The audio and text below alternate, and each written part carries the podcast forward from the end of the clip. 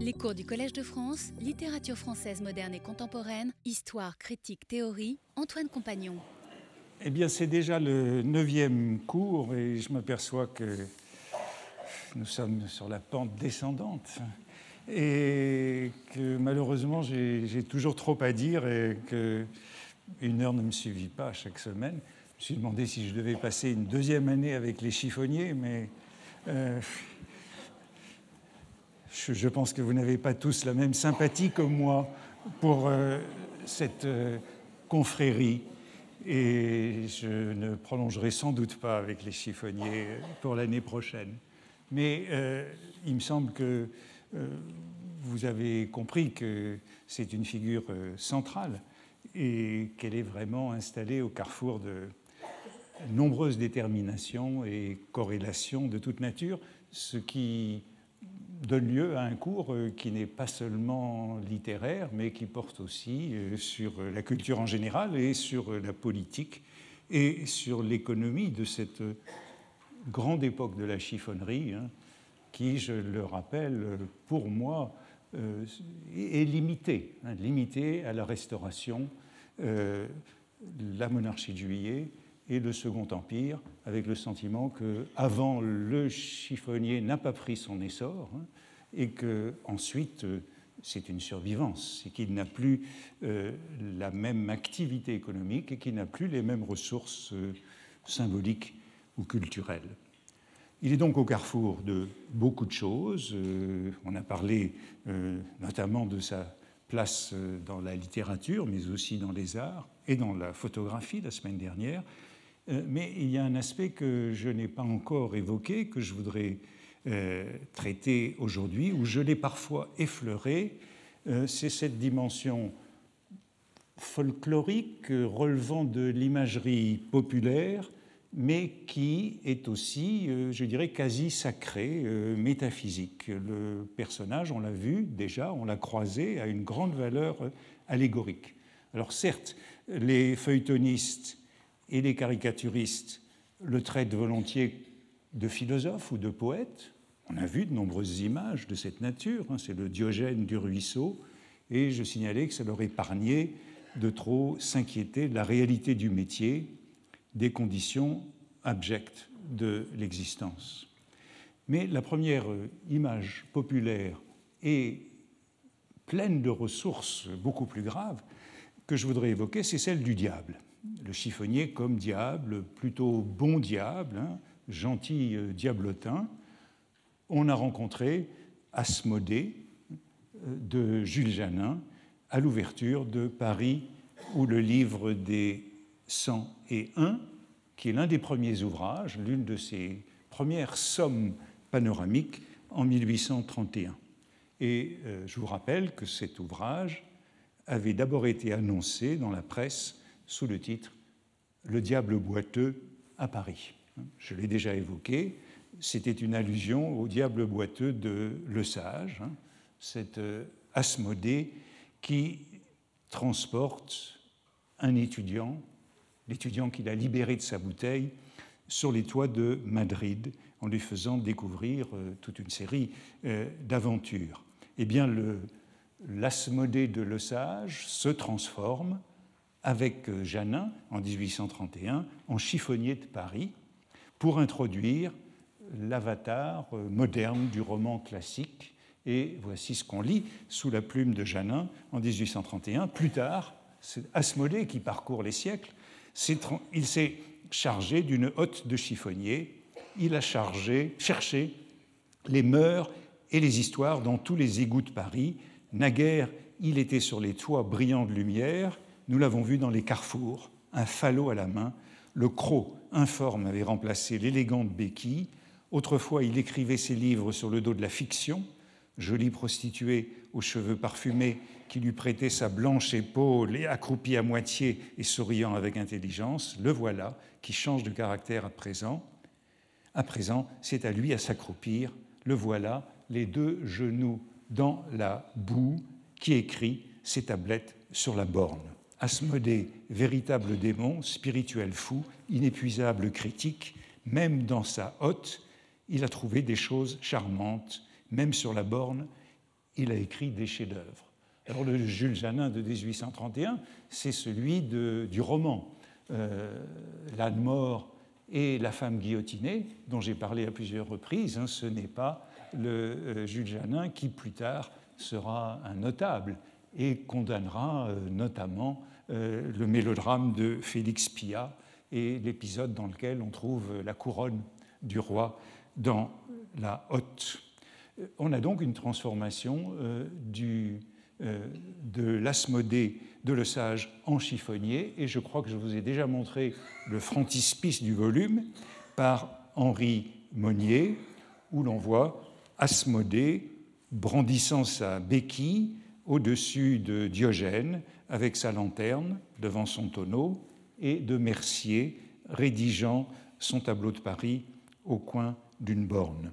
Asmodée est donc redescendu des toits de la ville c'est sur le pavé, accroupi dans la boue des ruisseaux, muni du crochet au lieu de la béquille qu'il compose son œuvre, avec cette idée que le coin de la borne, c'est la bouche de la vérité dans le Paris moderne.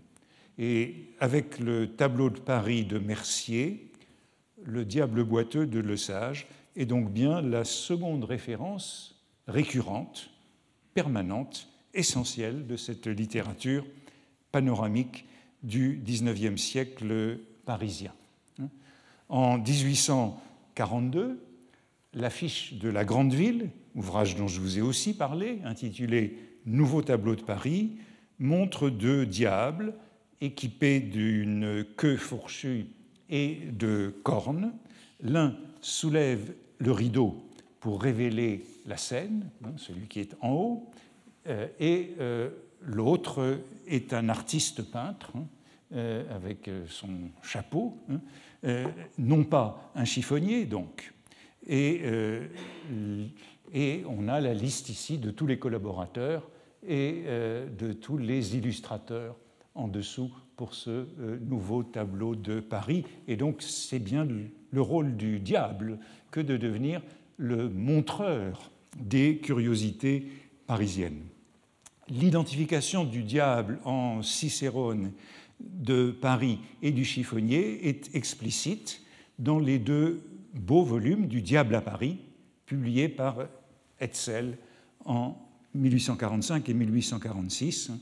C'est pour faire concurrence aux Français peints par eux-mêmes, qui ont été publiés au début des années 1840, et Hetzel fait appel aux mêmes collaborateurs que Curmer pour les Français peints par eux-mêmes, par exemple Balzac, Nodier ou Nerval, et les illustrateurs sont Henri Monnier et Gavarni notamment pour de nombreuses gravures, et Bertal pour les vignettes.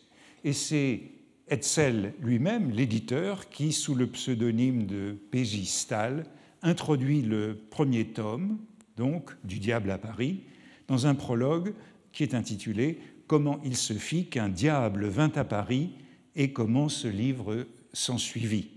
Satan, qui s'ennuyait, visita un jour l'enfer et il y rencontra un grand nombre, un nombre disproportionné de Parisiens et de Parisiennes, ce qui l'étonna et il envoya son diablotin Flamèche, hein, qui est son petit secrétaire, comme ambassadeur à Paris pour qu'il lui donne chaque semaine des nouvelles de cette ville démoniaque. Flamèche descendit donc sur le boulevard. Arrivant à Paris, il va sur le boulevard des Italiens, déguisé en dandy parisien.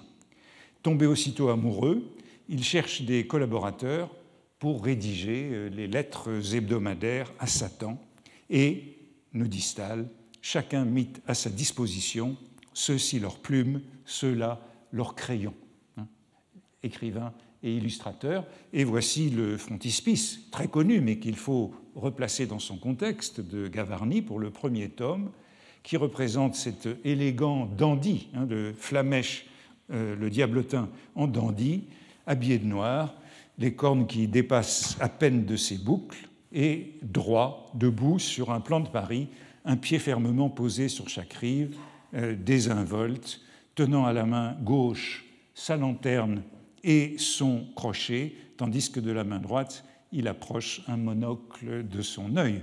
Alors la lanterne, ressemble moins à celle du chiffonnier qu'à une lanterne magique, hein, cet instrument très à la mode, et euh, qui euh, est par exemple celui que Balzac évoque comme le modèle de la comédie humaine.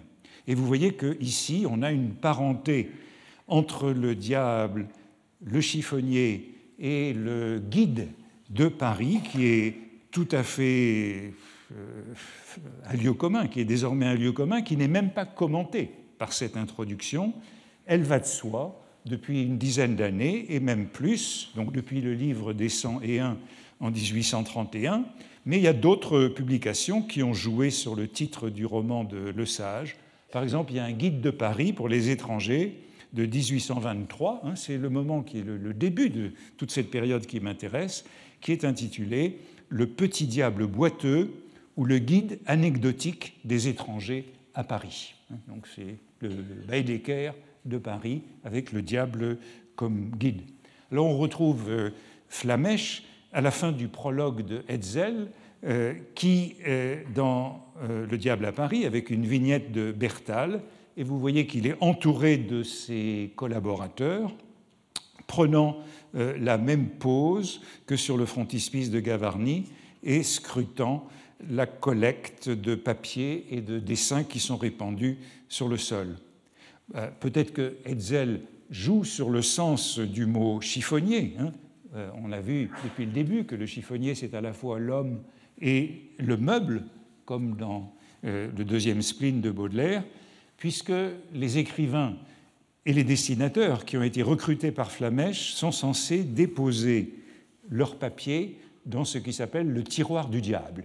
Chaque semaine, ils déposent leurs lettres dans le tiroir du diable. Et les parties du, volume du Diable à Paris s'appellent le tiroir du diable, autre nom que prendra la publication. on, rééditera le second volume sous le titre euh, Le tiroir du diable, parce qu'il ne s'était pas aussi bien vendu que le premier.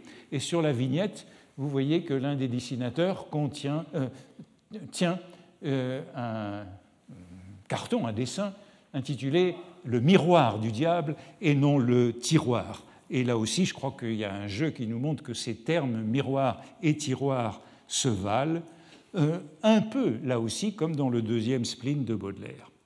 À la fin du premier volume du Diable à Paris, voici la table des matières qui est surplombée par une vignette de Bertal qui nous montre Flamèche renversant sa hotte. Hein. la hotte, euh, c'est ce panier du chiffonnier. Cette hotte est numérotée 1, hein, comme le veut la préfecture de police. Hein. les hottes sont numérotées, c'est le premier volume. Et dans le fond, il y a ce petit euh, diablotin, euh, comme le petit diablotin de Charles Nègre la semaine dernière, une hotte plus grande que lui, hein, euh, qui apporte une seconde hotte qui est numérotée 2. Hein. C'est le second volume qui est là. Et sur l'amas des papiers, tous ces papiers, on peut lire les noms. Voilà le crayon hein, qui est là. On peut, voilà la lanterne magique. On peut lire tous les noms sur les papiers, ce sont les noms des collaborateurs euh, principaux hein, pour les textes et les dessins Gavarni, Bertal, Stahl, Hetzel lui-même, Sand, Georges Sand, Balzac, Musset, Soulier, Gauthier, Housset, Gosselin, Carr, Méry. L'affiche qui sert de réclame au volume ben, reprend euh, la pose euh, et les mêmes éléments, hotte, crochet, lanterne, de nouveau avec ce moulin des hauteurs de Paris hein, qu'on avait vu dans euh, le frontispice, le moulin de Montmartre à l'arrière-plan.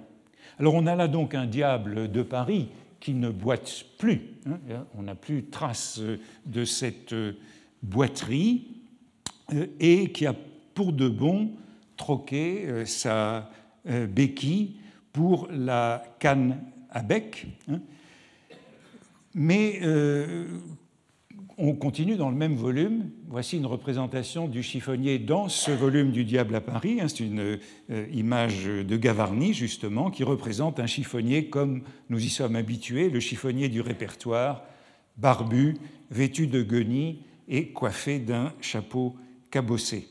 Mais je crois qu'on peut rappeler ici que dans ce diable boiteux avec la béquille qui est une sorte d'équivalent du chiffonnier. On peut rappeler aussi ce que j'ai souvent signalé, ce rapprochement entre le chiffonnier et le grognard. Hein. Le grognard invalide à l'occasion. Voici par exemple une représentation d'un chiffonnier par Jean Gigou, hein, peintre connu, illustrateur connu. Euh, vous voyez, c'est intéressant, elle vient d'un article sur le chiffonnier dans The New World, revue de New York. Je vous disais le nombre très important d'articles sur le chiffonnier de Paris à Londres et à New York. Et je n'ai pas encore trouvé cette illustration, mais elle est peut-être euh, aux estampes à la Bibliothèque nationale.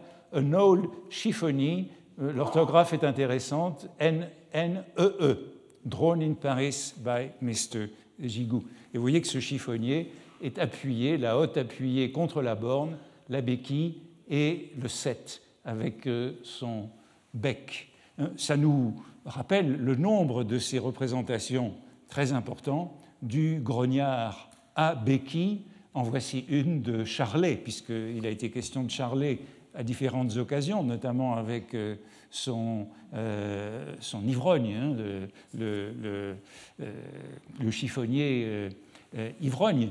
Euh, voici euh, représentation typique de Charlet. Vous comprenez pourquoi Charlet, Baudelaire ne l'aimait pas trop, euh, l'invalide, avec les enfants jouant avec le bicorne et la béquille. Vous vous souvenez également, dans ce rapprochement du chiffonnier et du diable, du passage que j'ai évoqué de, de, Balzac dans une double famille. J'ai dit Balzac ne parle jamais du chiffonnier, sauf à une seule occasion, et à cette occasion, elle était très intéressante puisqu'il disait que c'était le chiffonnier immortalisé par Charlet, qu'il avait rencontré dans la rue de Paris, rue de la Chaussée d'Antin justement, et que ce chiffonnier immortalisé par euh, euh, Charlet, il l'appelait membre du comité des recherches, euh, ce qui nous avait reconduit à la Révolution française. Mais dans cet épisode d'une double famille, le personnage, euh, le héros euh, de l'histoire, se servait du chiffonnier comme instrument d'un plan diabolique pour se venger du monde. Hein.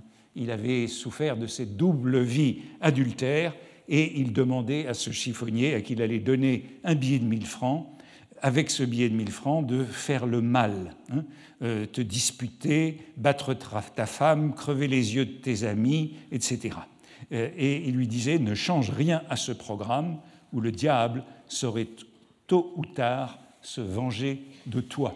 Et il s'éloignait en disant Voilà mon compte soldé avec l'enfer. Euh, il y a donc un rapport très proche du chiffonnier et du diable, boiteux ou non.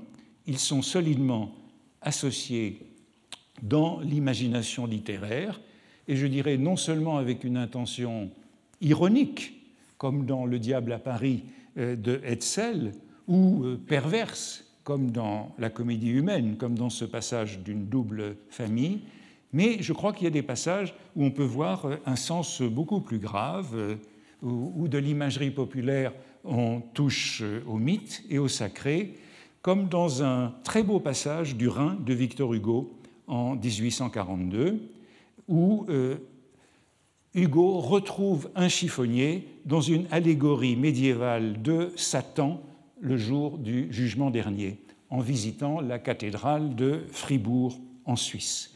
Et donc dans cette visite de la cathédrale de Fribourg, il y a une sorte de conte euh, euh, auquel Hugo se livre, dont on ne connaît pas bien les sources. Ça s'appelle Légende du beau Bécopin et de la belle Bouldour, où l'on voit que le diable lui-même a tort d'être gourmand. Et voici ce qu'écrit euh, euh, Hugo. Euh, le diable, je commence ici, le diable a coutume d'emporter les âmes qui sont à lui dans une hotte, ainsi que cela peut se voir sur le portail de la cathédrale de Fribourg en Suisse, où il est figuré avec une tête de porc sur les épaules, un croc à la main et une hotte de chiffonnier sur le dos car le démon trouve et ramasse les âmes des méchants dans des tas d'ordures que le genre humain dépose au coin de toutes les grandes vérités terrestres ou divines. Le diable n'avait pas l'habitude de fermer sa hotte, ce qui fait que beaucoup d'âmes s'échappaient grâce à la céleste malice des anges. Le diable s'en aperçut et mit à sa hotte un bon couvercle orné d'un bon cadenas. On ne connaît pas la source de ce récit de Hugo, mais ce qui m'intéresse évidemment, c'est cette identification du chiffonnier moderne avec sa hotte et son croc euh, dans euh, Le Diable de Fribourg que voici. Sans, euh, dans, ce, dans, cette sculpture de la cathédrale, hein, du portail de la cathédrale de Fribourg, le seul élément reconnaissable, c'est le panier du diable. Et il est transformé en hôte de chiffonnier par l'écrivain, qui appelle aussitôt son compagnon inséparable le crochet, que Hugo pense identifier dans ce qui n'a rien d'un crochet, euh, mais qui est le bâton du diable. Hein. Le bâton du diable devient un croc, et euh, aussitôt sont appelés par cette analogie euh, le tas d'ordures et le coin des bornes. Tout ça vient dans le passage de Hugo, inséparable de la hotte et du crochet, immanquablement convoqué.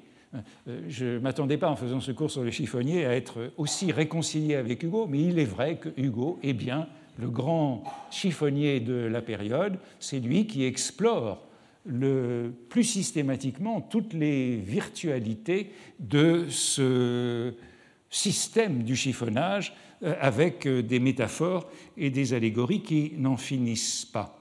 Vous voyez qu'à partir de cette culture de Fribourg, Hugo invente une magnifique image hein, qui est conforme aux figurations euh, symboliques du chiffonnier. On en avait rencontré déjà dans les châtiments, dans toute la poésie, où le chiffonnier est chargé des âmes des méchants. Hein. Bon, il est vrai que, vous voyez que ce chiffonnier a une tête de porc, nous dit Hugo, il est vrai que lorsque un chiffonnier est représenté sous une forme animale, c'est notamment la forme du cochon qu'il emprunte. Sans doute parce que le cochon, qui se nourrit de restes, de res delictae, des relictae, le chiffonnier, le, cochon est le grand chiffonnier de la nature. Alors, il y a de nombreux donc, chiffonniers qui sont représentés en cochon, et évidemment, le, plus évident, c'est ce cochon de l'apparent euh, que j'évoquais à propos du comité des recherches de la Révolution française.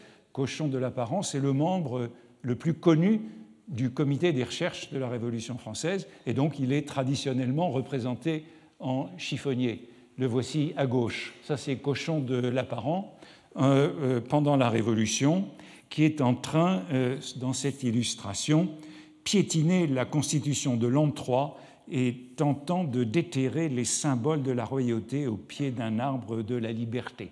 Cochon de l'Apparent qui est le chiffonnier par excellence de la Révolution française, est ainsi représenté. Il est vrai que la Révolution française a fait grand usage de l'imagerie du cochon, puisque c'est comme cela que euh, Louis XVI était représenté à partir du moment de la fuite à Varennes. Et à droite, c'est Louis XVI en 1791. Hein, toute, la, famille royale est identifiée au cochon à partir de Varennes. Euh, je ne sais pas très bien pourquoi, peut-être à cause des, fameux pieds de porc de Sainte-Ménoul.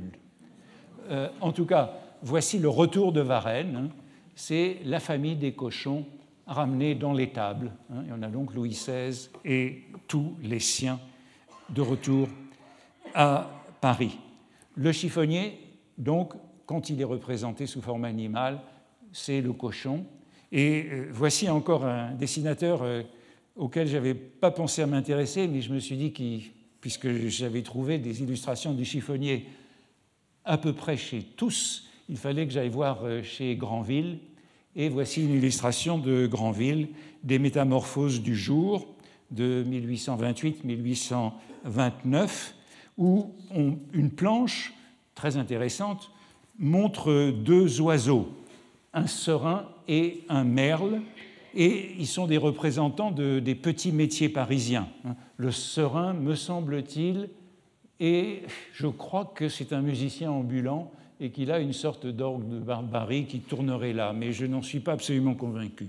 En tout cas, le petit dialogue qui se trouve sous cette illustration est celui-ci. Tu veux m'empêcher de siffler, grand serein, je te dis de te taire, vilain merle. Hein. C'est donc une prise de bec entre le serein et le merle dans la rue de Paris. Et comment cette rue de Paris est-elle signifiée? Ben, Elle est signifiée par le chiffonnier qui est là euh, à l'arrière-plan et qui, me semble-t-il, ne participe pas à la scène. Il est là simplement pour désigner qu'on est dans le décor permanent de la rue parisienne. Un chiffonnier doit être euh, présent.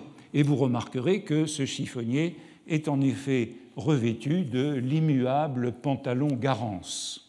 On avait vu dans différentes descriptions, le chiffonnier a toujours un vieux pantalon Garance. Et euh, c'est ainsi qu'il est représenté, avec le bonnet de coton qu'on a toujours repéré, et puis euh, voici le numéro. C'est une, gravure de 1828-1829, et vous vous souvenez que l'ordonnance royale qui oblige la numérotation des chiffonniers, c'est une ordonnance de 1828. Donc c'est un événement exactement contemporain qui nous montre cette, euh, médaille sur la hotte du chiffonnier. Alors ça, c'est une, euh, euh, c'est une reproduction qui date de 1854, hein, de réédition de 1854 des Métamorphoses du jour. Mais voici la première édition. Vous voyez que le pantalon Garance est encore mieux représenté comme un pantalon euh, d'uniforme. Voilà, le, chiffonnier, c'est donc le décor permanent de la rue parisienne et euh, il est avec cette tête de cochon. Lorsque Hugo identifie son diable de la cathédrale de Fribourg à un chiffonnier, eh bien, il retrouve un cliché contemporain qui est répandu dans les tableaux et les physiologies de Paris. Mais euh, encore une fois, euh, la source de cette interprétation, l'histoire du cadenas euh, sur la hotte, cela est inconnu, mais cela rejoint beaucoup de thèmes qu'on a rencontrés chez Hugo, hein, ces âmes des méchants déposées dans l'état d'ordure. Il y a une symbolique très cohérente chez Hugo, vous vous souvenez de Dupin aîné qu'un chiffonnier n'aurait pas ramassé, dont un chiffonnier n'aurait pas ramassé une lame au coin de la borne. Il n'y a pas de doute que euh, pour Hugo, le diable en chiffonnier mène le cortège des damnés au jour de la rétribution. Alors je crois qu'après cette figure du, diable, on peut observer de manière un peu plus générale et peut-être moins plus séculière euh, ou plus mythologique le rapport du chiffonnier avec sa hotte, son crochet et sa lanterne au temps, avec une majuscule. Et à différentes reprises, j'avais déjà évoqué le chiffonnier comme allégorie de Chronos. Euh, par exemple, Edmond Texier, qui est l'auteur du Tableau de Paris en 1852, euh, explique pourquoi il lui paraît opportun d'ajouter un nouveau, un nouveau tableau de Paris alors qu'il y en a déjà tellement. Et il dit que c'est parce que le temps emporte Paris dans un mouvement incessant et accéléré. Et voici le passage. Euh, oui, tout a été exploité, et cependant tout reste encore à dire. À Paris, tout change, tout se transforme, tout passe. On trouve ce thème de la transformation permanente, souvent évoqué. Tout disparaît pour reparaître. Le mythe de Protée seul peut donner une forme complète de cette ville fabuleuse, comme la mythologie est variable comme l'atmosphère. Et puis je saute en bas du passage, c'est ça qui m'intéresse et qui traite directement du chiffonnier. Que nous restait-il donc à faire, à nous descendus dans l'arène après cent mille passés et avant cent mille à venir? Le temps a fait la place libre et cependant nous avons pu glaner là où a passé l'impitoyable faucheur, le grand chiffonnier qui entasse tant de choses, tant de choses dans sa hotte immortelle. Donc il y a l'idée que de la glane. Hein. La glane, c'est cette récolte euh, à laquelle se livre le chiffonnier. Et euh, il est traité donc d'impitoyable faucheur avec sa hotte immortelle, sa immortelle. Et vous voyez qu'il y a un jeu sur le Chronos équipé de sa faux la faux de la mort, qui est une sorte de grand sept, puisque le, le croc du chiffonnier a comme sobriquet le 7 à cause de sa forme. Et évidemment, entre la faute chronos et euh, le crochet du chiffonnier, il y a une profonde analogie euh, qui est présente. Et cette même métaphore inséparable de la mythologie du chiffonnier, on la trouve un peu partout. Je la retrouve par exemple dans Le chiffonnier de Paris, hein, le mélodrame de Félix Pia, qui décrit sa vie. Il décrit sa vie en ces termes. Qu'est-ce qu'il est? Un champignon du fumier de Paris, un trognon de la capitale, un des rebuts de la vieille ville que le temps, ce maître chiffonnier, ramasse dans sa grande hotte. Donc il est lui-même ce trognon, lui-même chiffonnier, et euh, au service de ce maître chiffonnier qui ramasse tout dans sa grande hotte quand il les voit. Depuis 60 ans que je, depuis 60 ans, je traîne ainsi le crochet en main les rues de Paris que je n'ai jamais quitté, où j'ai toujours vécu, où je ne suis pas mort plutôt, car on ne peut pas appeler ça vivre en vérité. Alors voilà un rapport intéressant du, chiffonnier avec euh, la mort, hein, le temps, Chronos, le grand chiffonnier, et le chiffonnier qui, on va retrouver ce thème, qui est un thème très baudelairien, le chiffonnier qui ne peut pas mourir. Le chiffonnier, c'est aussi celui qui ne meurt pas, ainsi que se décrit euh, le père Jean dans le chiffonnier de Paris. Vous voyez qu'on a de nombreuses images de cette euh, grande hotte du maître chiffonnier qui est le temps, qui ramasse tout, qui entasse tout. un peu comme ce gros meuble à tiroir des fleurs du mal, hein, variation sur le chiffonnier sentimental. L'allégorie du chiffonnier comme personnification de la roue de la fortune. Je l'ai déjà signalé, mais vous voyez qu'elle prend là toute sa profondeur, hein, cette roue euh, que l'on descend le plus souvent.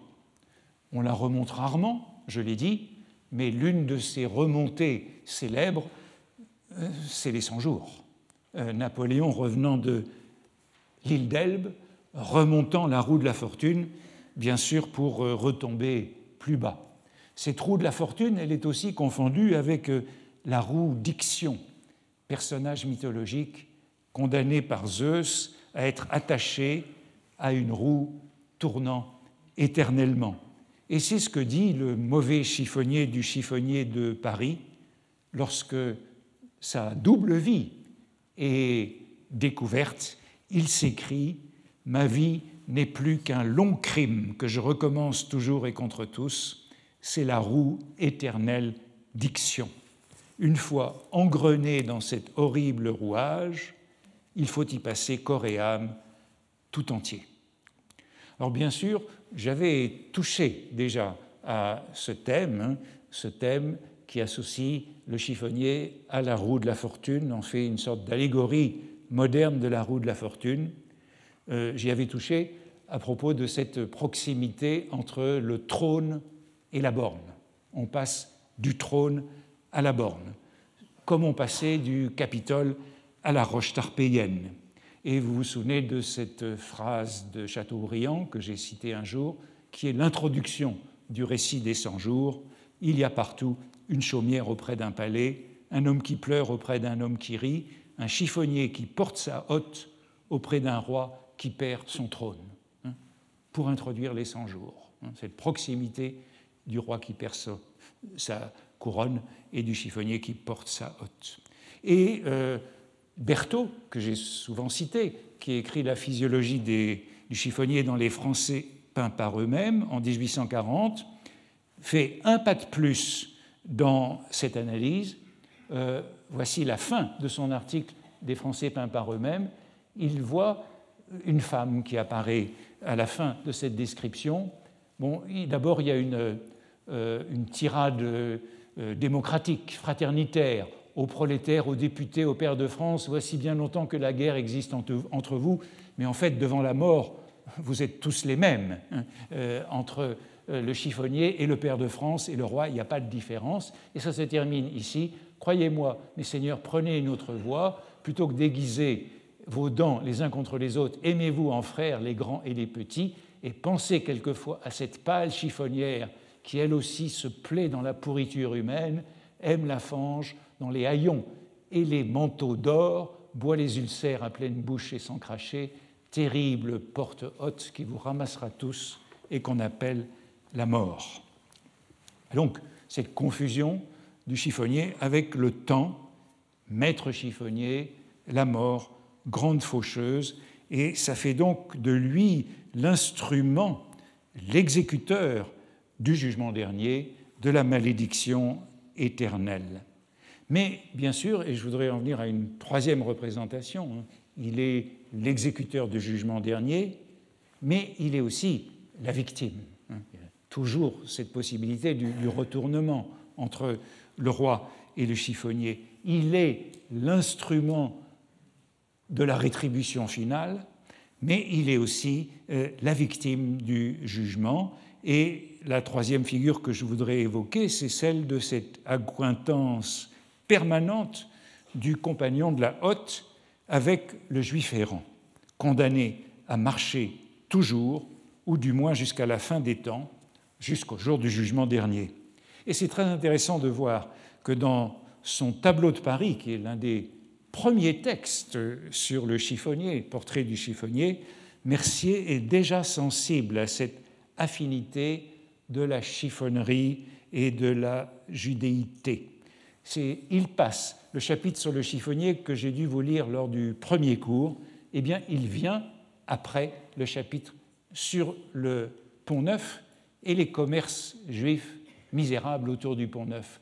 Voici comment se termine la description du Pont Neuf. Ce peuple juif est riche, il défile du matin au soir des morceaux d'étoffe, de soie et de coton, ils font de l'argent de ce qui paraîtrait à d'autres yeux ne devoir remplir que la hotte du chiffonnier. Donc la description du, Pont Neuf se termine par la hotte du chiffonnier. Et puis on passe au chapitre suivant, le chiffonnier, je l'ai prononcé, ce mot ignoble, me le pardonnera-t-on? Le voyez-vous, cet homme qui, à l'aide de son croc, ramasse ce qu'il trouve dans la fange. Et ce qui est très intéressant, c'est qu'il n'y a même pas à faire de transition. Le cheminement de la pensée euh, est évident. La description du euh, chiffonnier suit immédiatement cette description de cet atelier euh, de tissu, de ce qu'on appelle en yiddish les schmattes, hein, pour les défilés. On retrouverait cette analogie du chiffonnier et du juif errant un peu partout dans les textes, et je ne prendrai qu'un seul exemple, et c'est, encore une fois, je le prends dans un texte anglais cette fois, ou plutôt écossais, excusez-moi, écossais, dans une publication d'Édimbourg. C'est très intéressant, je vous dis, la multiplicité des textes sur le chiffonnier à l'étranger où on trouve la description, là ce sont des chiffonniers bretons, hein. euh, il les décrit, donc c'est des chiffonniers plutôt campagnards. He is a kind of cross between a wandering Jew and a gypsy. Hein. Le chiffonnier, c'est le croisement du juif errant et du bohémien ou du euh, tzigane. Euh, revue d'Édimbourg de 1860. Alors bien entendu, il faut faire un peu attention ici, parce que le chiffonnier et le fripier, ce sont deux métiers différents, ce sont deux activités très différentes au XIXe siècle. Hein. Le, fripier, c'est le marchand d'habits, et euh, le chiffonnier, c'est celui qui ramasse les chiffons. J'ai évoqué déjà, je crois, la pantomime de deux bureaux, euh, marchand d'habits, qui met aux prises euh, un fripier, marchand d'habits, et un chiffonnier joué par De Bureau et par Jean-Louis Barrault dans Les Enfants du Paradis. Hein. Dans la pantomime des Enfants du Paradis, il y a le chiffonnier et le marchand d'habits. Deux personnages radicalement différents, mais évidemment, au XXe siècle, comme les chiffonniers proprement dit ont disparu, on a tendance, euh, dans l'usage, à confondre le chiffonnier avec le fripier.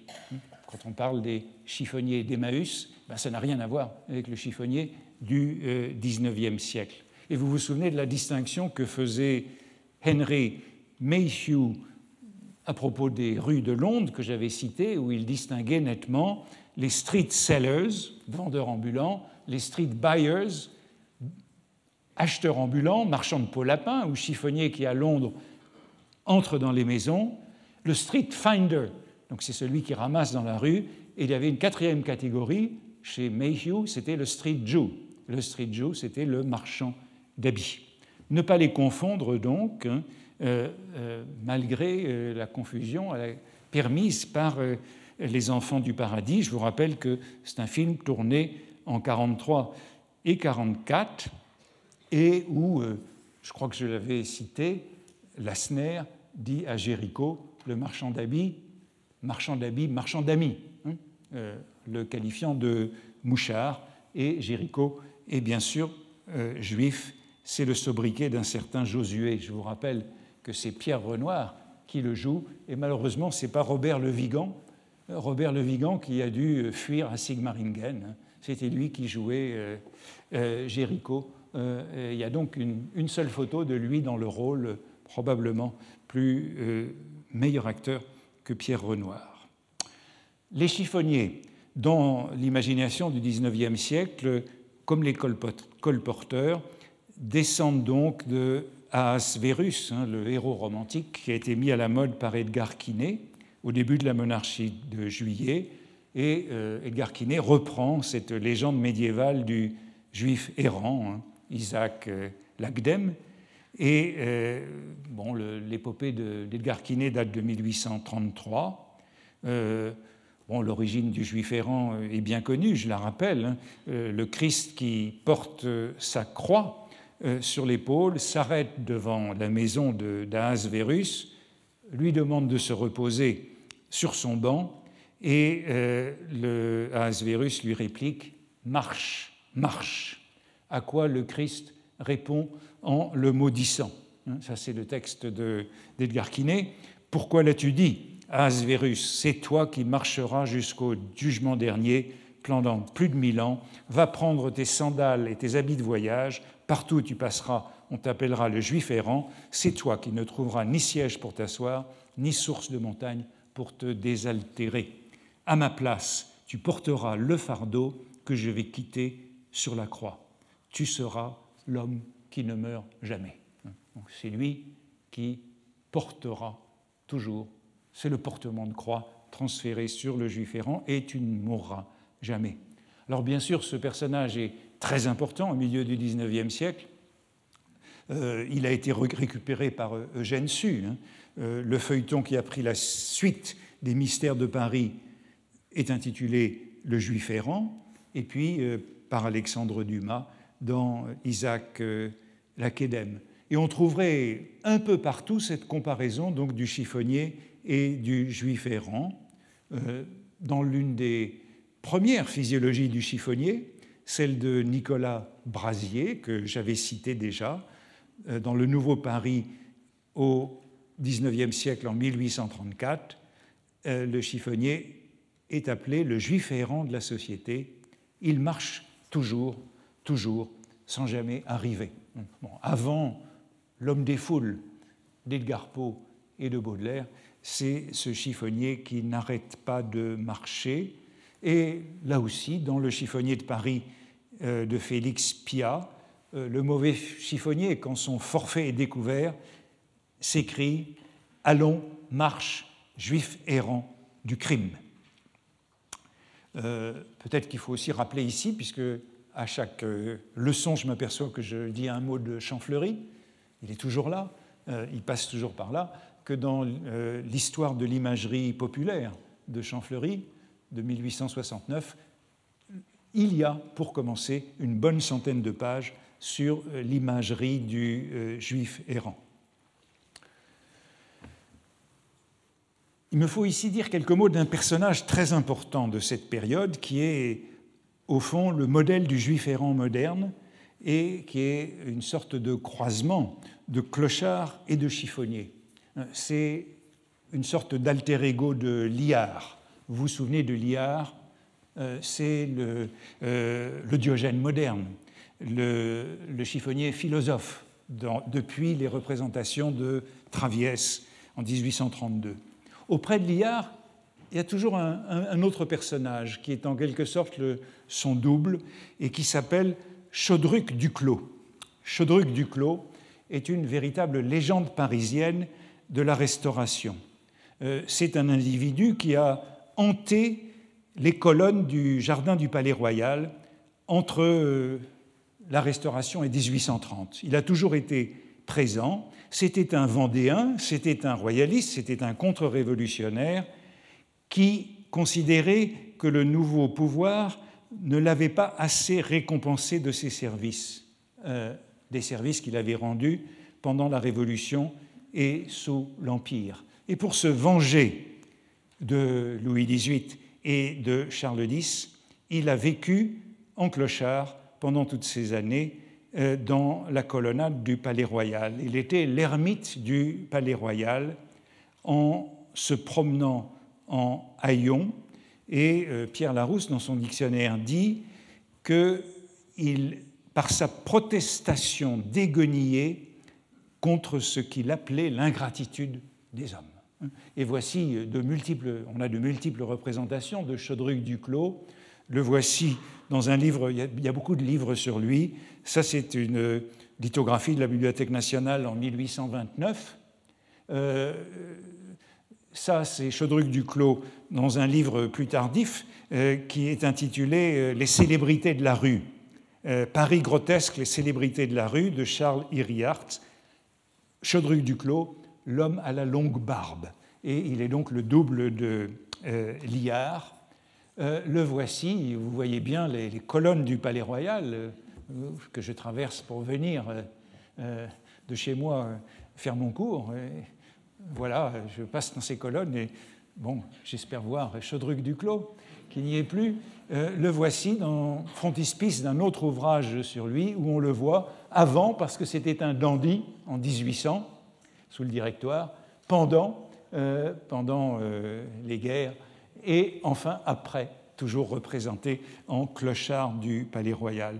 C'est donc un personnage très célèbre sur lequel on a beaucoup écrit et Iriart, dans ses célébrités parisiennes, cite des vers qui lui sont consacrés dans le journal d'Auguste Méry, un journal qui porte un titre approprié qui s'appelle Némésis. Et voici ces vers sur euh, euh, Chaudruc Duclos. Enfin, j'extrais un passage du long poème.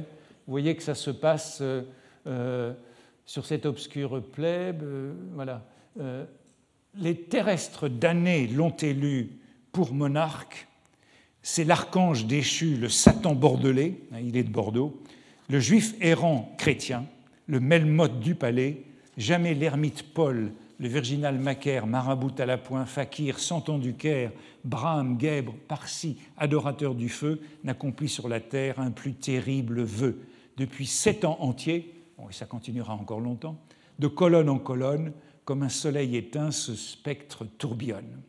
Alors vous voyez qu'il y a les modèles qui sont très nombreux pour évoquer ce nouveau stylite moderne, car son entêtement a manifesté son ressentiment contre le siècle, à moins que ce ne fût de la folie, en a fait une vraie célébrité dont on s'est souvenu, là aussi, tout au long du siècle. Et je voudrais évoquer deux passages où Hugo l'évoque, puisque c'est toujours chez Hugo que l'on retrouve euh, avec une telle densité euh, ces personnages parisiens. Voici ce que Hugo dit de Chaudruc Duclos dans euh, Les Misérables, et c'est un motif d'admiration de Paris. Paris combine dans un type inouï qui a vécu et que nous avons coudoyé la nudité grecque, l'ulcère hébraïque et le colibé gascon.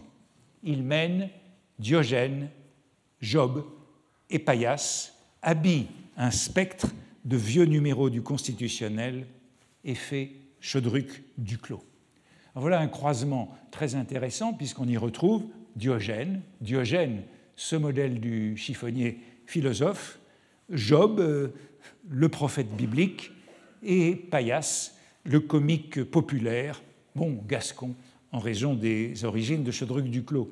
Et voilà, me semble-t-il, avec ce Chaudruc Duclos, une excellente définition de l'immortel chiffonnier du XIXe siècle, hein, avec euh, cette euh, comment dire, ce mélange d'imagerie populaire et de profondeur euh, prophétique et quasi sacrée. C'est donc un personnage qui compte beaucoup pour Hugo, et j'ai été surpris d'observer que euh, Hugo y fait référence à différentes reprises, et en particulier dans son introduction au Paris guide de l'exposition de 1867. Hein. Cette introduction de Hugo qui est encore en exil euh, à la modernité parisienne.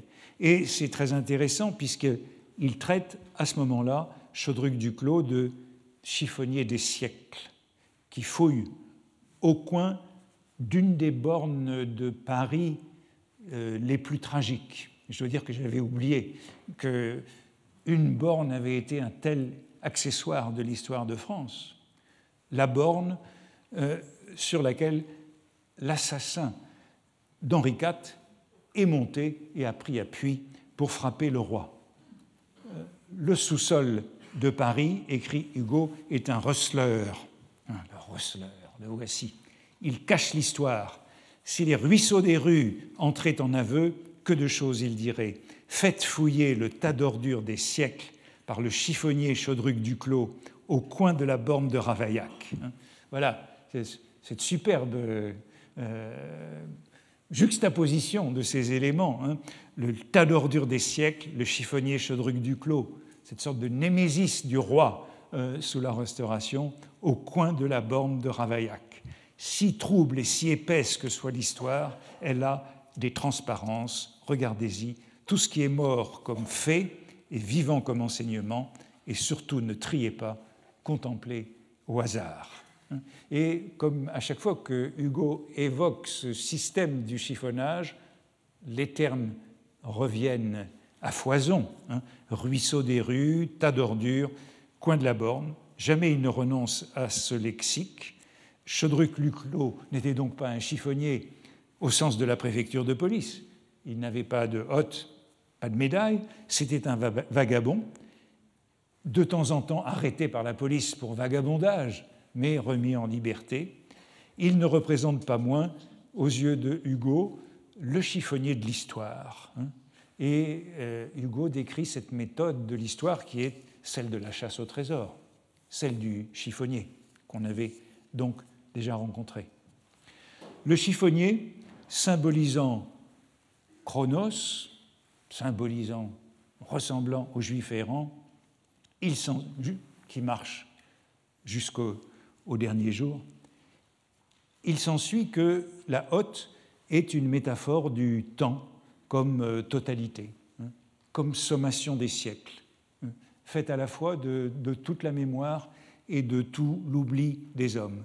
La hotte figure l'espérance de la fin et l'attente éternelle, et vous avez vu que ce chiffonnier juif est condamné à vivre à perpétuité. Comme le juif le chiffonnier marche à jamais sous son fardeau et je crois que ça en fait une parfaite image de ce fantasme mélancolique de l'impossible mort qui a été analysé dans Les Fleurs du Mal par euh, Jean Starobinski ou par euh, John Jackson, hein, cette idée qu'il euh, y a une condamnation à vivre à perpétuité. Alors on trouverait de nombreux exemples dans la littérature de cette haute métaphorique de la mort et de l'immortalité mélancolique, comme dit Starobinski, à la grande époque du chiffonnage. Et je voudrais en retenir deux. Je n'irai pas beaucoup plus loin. J'en retiendrai deux. Euh, deux exemples, pris justement chez Hugo et chez Baudelaire, et qui sont tous deux liés à Paris, la ville du chiffonnier.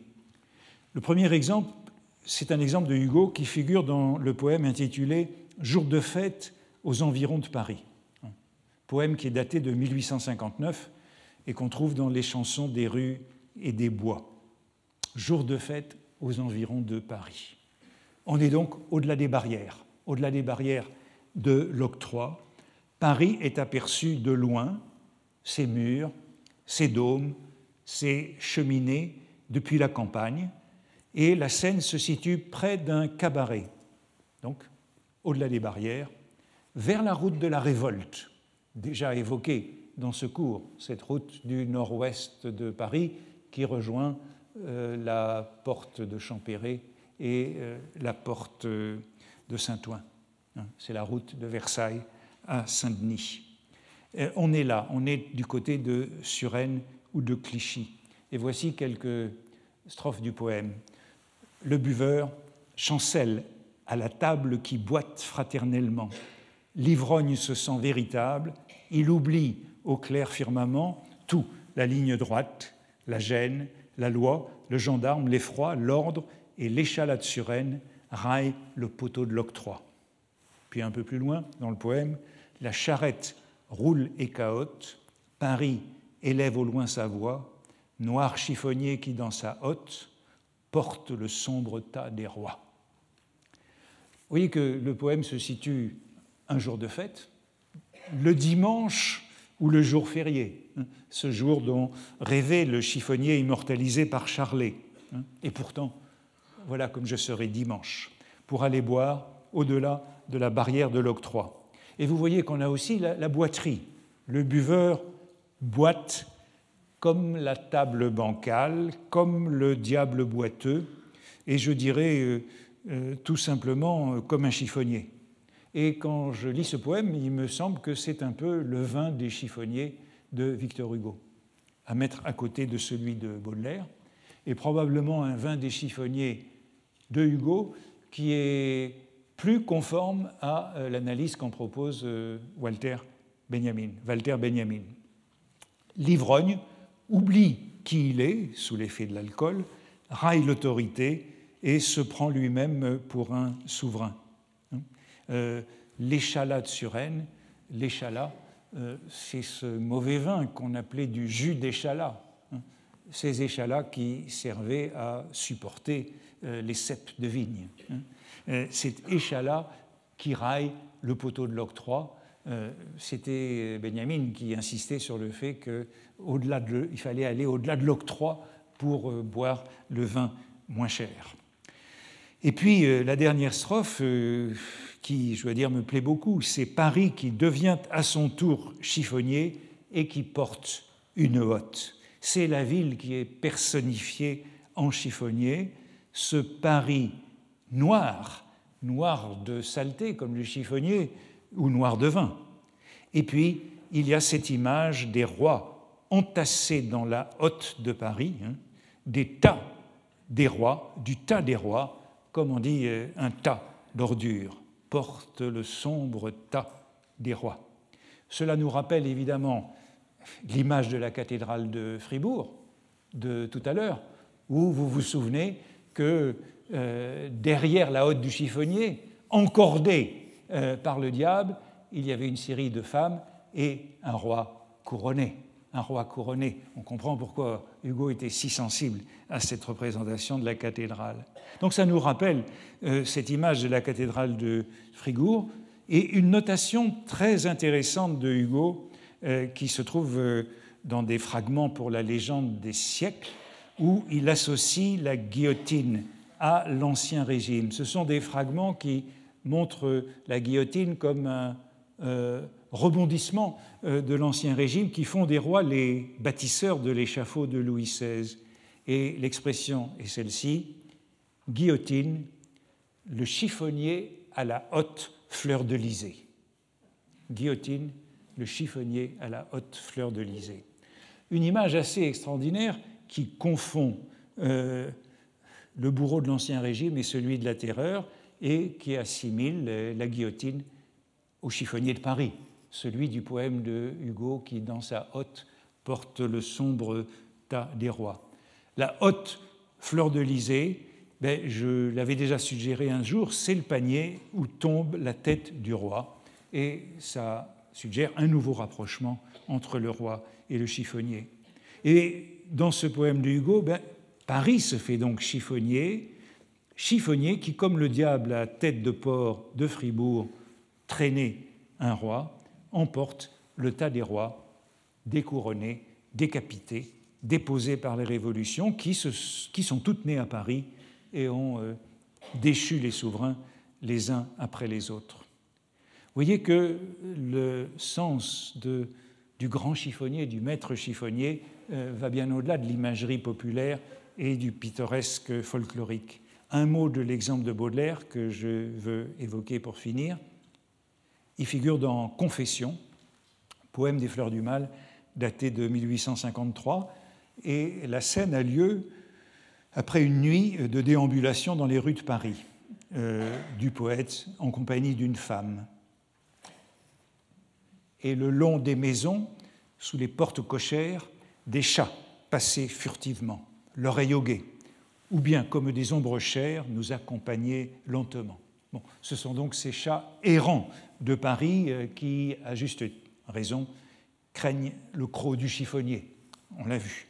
Mais c'est la femme qui exprime sa nostalgie lors du matin étincelant qui suit et qui se plaint que rien ici-bas n'est certain, que tout craque, amour et beauté, jusqu'à ce que l'oubli les jette dans sa hotte pour les rendre à l'éternité. Bon, voici la hotte. Euh, amour et beauté sont destinés à passer, à se retrouver au rebut que la hotte soit ici celle du chiffonnier, euh, c'est ce que Jean Pommier avait déjà signalé dans la mystique de Baudelaire, et il renvoyait d'ailleurs au mélodrame de Pia, le chiffonnier de Paris, pour interpréter cette hotte comme une allégorie du temps. Et vous vous rappelez euh, sûrement la caricature de Gavarni que je vous ai montré un jour, du bal de l'opéra, du bal masqué, où un chiffonnier est présent au bal de l'opéra sans qu'on sache si c'est un travestissement ou si c'est un véritable chiffonnier qui euh, a réussi à s'introduire euh, dans le bal de l'opéra et qui dit aux deux femmes euh, avec leurs dominos Je ramasse toutes vos vieilles blagues d'amour. Hein. C'est donc le chiffonnier qui ramasse l'amour et les jette dans sa hotte comme à la fin du poème Confession. Ramassant tout, emportant tout, le chiffonnier est le chronos de la vie moderne et de la ville moderne. Comme il y a un peintre de la vie moderne, il y a un chronos de la vie euh, moderne. Et le crochet de fer a remplacé la faux du Dieu pour symboliser la mort ou pour la donner. Et, comme de juste, on trouve une lithographie de Daumier dans le Charivari en juillet 1867, juste avant la mort de Baudelaire, qui représente ceci la mort en chiffonnier. Et on a ici euh, une allusion aux récentes négociations diplomatiques qui sont consécutives à la guerre austro-prussienne de 1866. Et puis a l'exposition universelle. C'est en juillet 67 pendant euh, la révolution, pendant l'exposition euh, universelle. Et Daumier représente expressément Chronos en chiffonnier, la barbe blanche, alors que quand on voit un chiffonnier, il a toujours une barbe noire hein, dans les représentations vêtu d'une tunique au lieu du pantalon garance et muni d'une grande hotte débordant de chiffon et de paperasse, ainsi que d'une énorme faux hein, qui est bien ce grand set du chiffonnier où on le voit bien ainsi représenté en chiffre 7. Il fouille dans un tas devant un mur euh, où euh, l'affiche annonce l'exposition, et en bas la légende est celle-ci. Elle en a usé du papier la diplomatie en 1867, de quoi faire joliment des cartouches. C'est la mort qui est annoncée dans ces cartouches du chiffonnier. On a donc, je crois, une image parfaite pour conclure sur cette euh, profondeur de la représentation du chiffonnier qui a l'air euh, folklorique, ou populaire, euh, mais qui touche à cette équivalence avec Chronos de son crochet et de la faux, du temps ou de la mort. Et je crois que l'on pourrait, mais je n'ai pas le temps, poursuivre cela dans un certain nombre d'autres poèmes de Baudelaire où on revoit cette euh, métaphore euh, chiffonnier comme eh bien, cette condamnation à ne jamais mourir qui est celle du juif errant et à marcher toujours. Merci. Retrouvez tous les contenus du Collège de France sur www.colège-2-france.fr.